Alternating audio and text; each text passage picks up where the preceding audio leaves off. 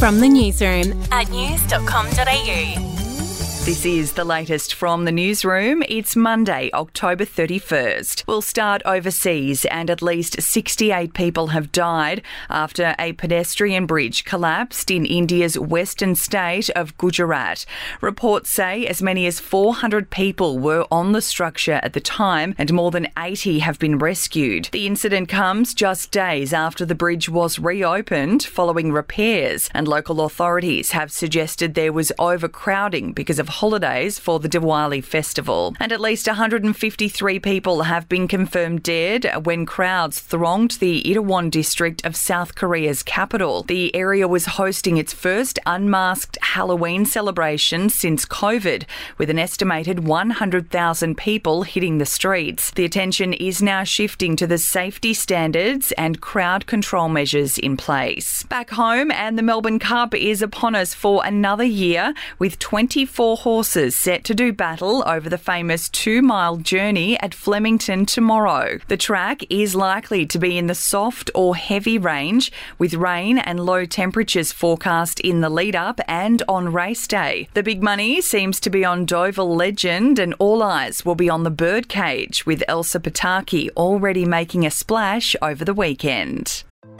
Hey, I'm Felicity Harley and I host Healthyish, where we chat to experts, influencers, and people in the know from around the globe to arm you with the knowledge to make healthier decisions for your mind, body, and soul. I think if we're going to be focusing on health, like sleep is probably the biggest component Oh, of that. I, I think sleep is the cornerstone. like choose the harder option because I've never woken up and gone, I regret that run that I went at 4 a.m. I've never done that. Search for Healthyish and Extra Healthyish wherever you get your podcasts. In showbiz news, Matthew Perry revealed he had to undergo emergency dental surgery days before filming the Friends reunion in April.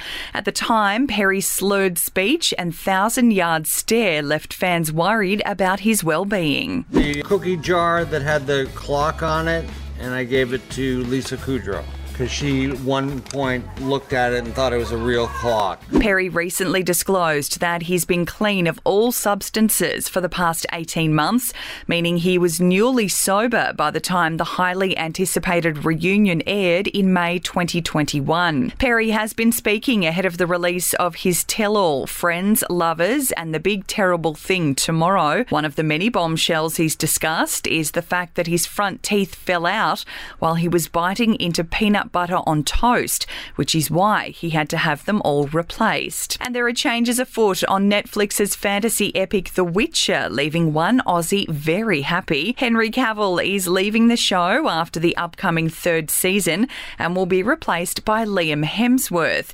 Netflix announced the news yesterday, followed soon by the leading men on their social media profiles. Fan reaction to the news so far has been mixed.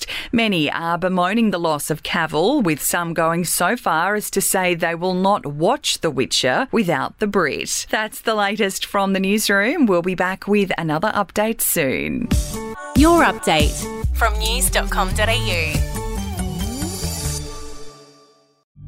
The podcast Faith on Trial looks into Hillsong, both in Australia and the US, and takes both the listener and hosts on unexpected twists and turns in the story of Brian Houston and the Singing Preachers. There are two incidents involving Pastor Brian. The Australian journalists uncovered a litany of alleged criminal behavior in the megachurch. financial gifts were being given to the leaders of the church. Listen to Faith on Trial Hillsong ad free on Crimex Plus on Apple Podcasts today or wherever you get your podcasts.